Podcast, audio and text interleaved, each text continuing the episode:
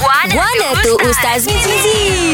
Sekarang ni musim durian, ramai orang yang cuba menipu timbangan. Okey, apa hukum dia? Baik dalam bab timbangan ini dirahmati Allah sekalian. Kita tidak nak kata semua tapi ada sebahagian. Kita orang Islam ni kita jagalah. Islam tak Islam ke kena jaga, jangan nipu. Sebab apa? Ha, kalau kita orang Islam, kita ada iman. Kita ada Allah. Kita ada hari akhirat. Kita ada alam barzah. Kita ada pembalasan. Ingat Allah Ta'ala kata apa? Dalam firmannya, A'udhu billahi minasyaitanir rajim.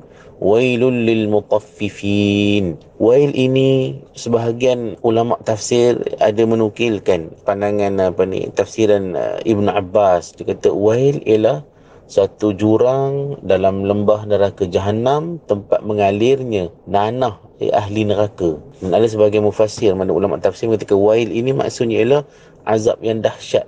Maknanya azab yang dahsyat bagi orang yang mengurangkan timbangan. Mana orang yang menipu dalam timbangan. Ini dalam hati Allah sekalian siapa orang yang berjual tak kira jual derian ke, jual buah nyor ke, jual benda sekalipun, maka jangan menipu dalam timbangan. Benda ni dah berlaku dah di zaman Nabi SAW.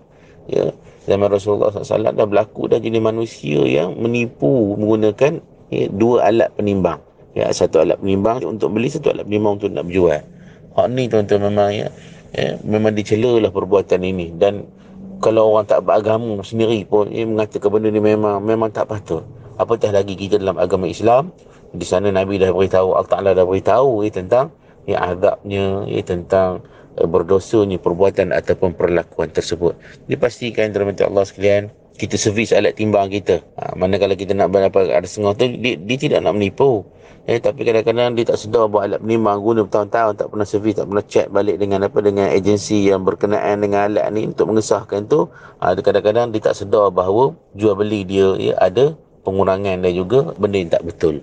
Ha, jadi apa yang perlu kita lakukan ha, bila kita nak urus niaga menggunakan alat timbangan maka pastikan alat penimbang tu betul tak rosak diservis dengan baik ya, dan juga uh, melalui pemantauan ni pihak apa ni kebi, apa Kementerian Perdagangan Negeri dan awal pengguna ke dan seumpamanya. Jadi pastikan tuan-tuan ya apa yang kita buat urus niaga kita halal di sisi Allah Subhanahu Wa Taala dan tidak ya menipu dan menzalimi manusia. Moga-moga berkat insya-Allah rezeki kita ya di dunia kita dapat faedah apatah lagi di akhirat. Assalamualaikum warahmatullahi wabarakatuh. Ada persoalan dan kemusykilan agama? Dengarkan Guana tu Ustaz Mizi. Setiap Ahad hingga Kamis, jam 7.10 pagi, hanya di Gegar Pagi.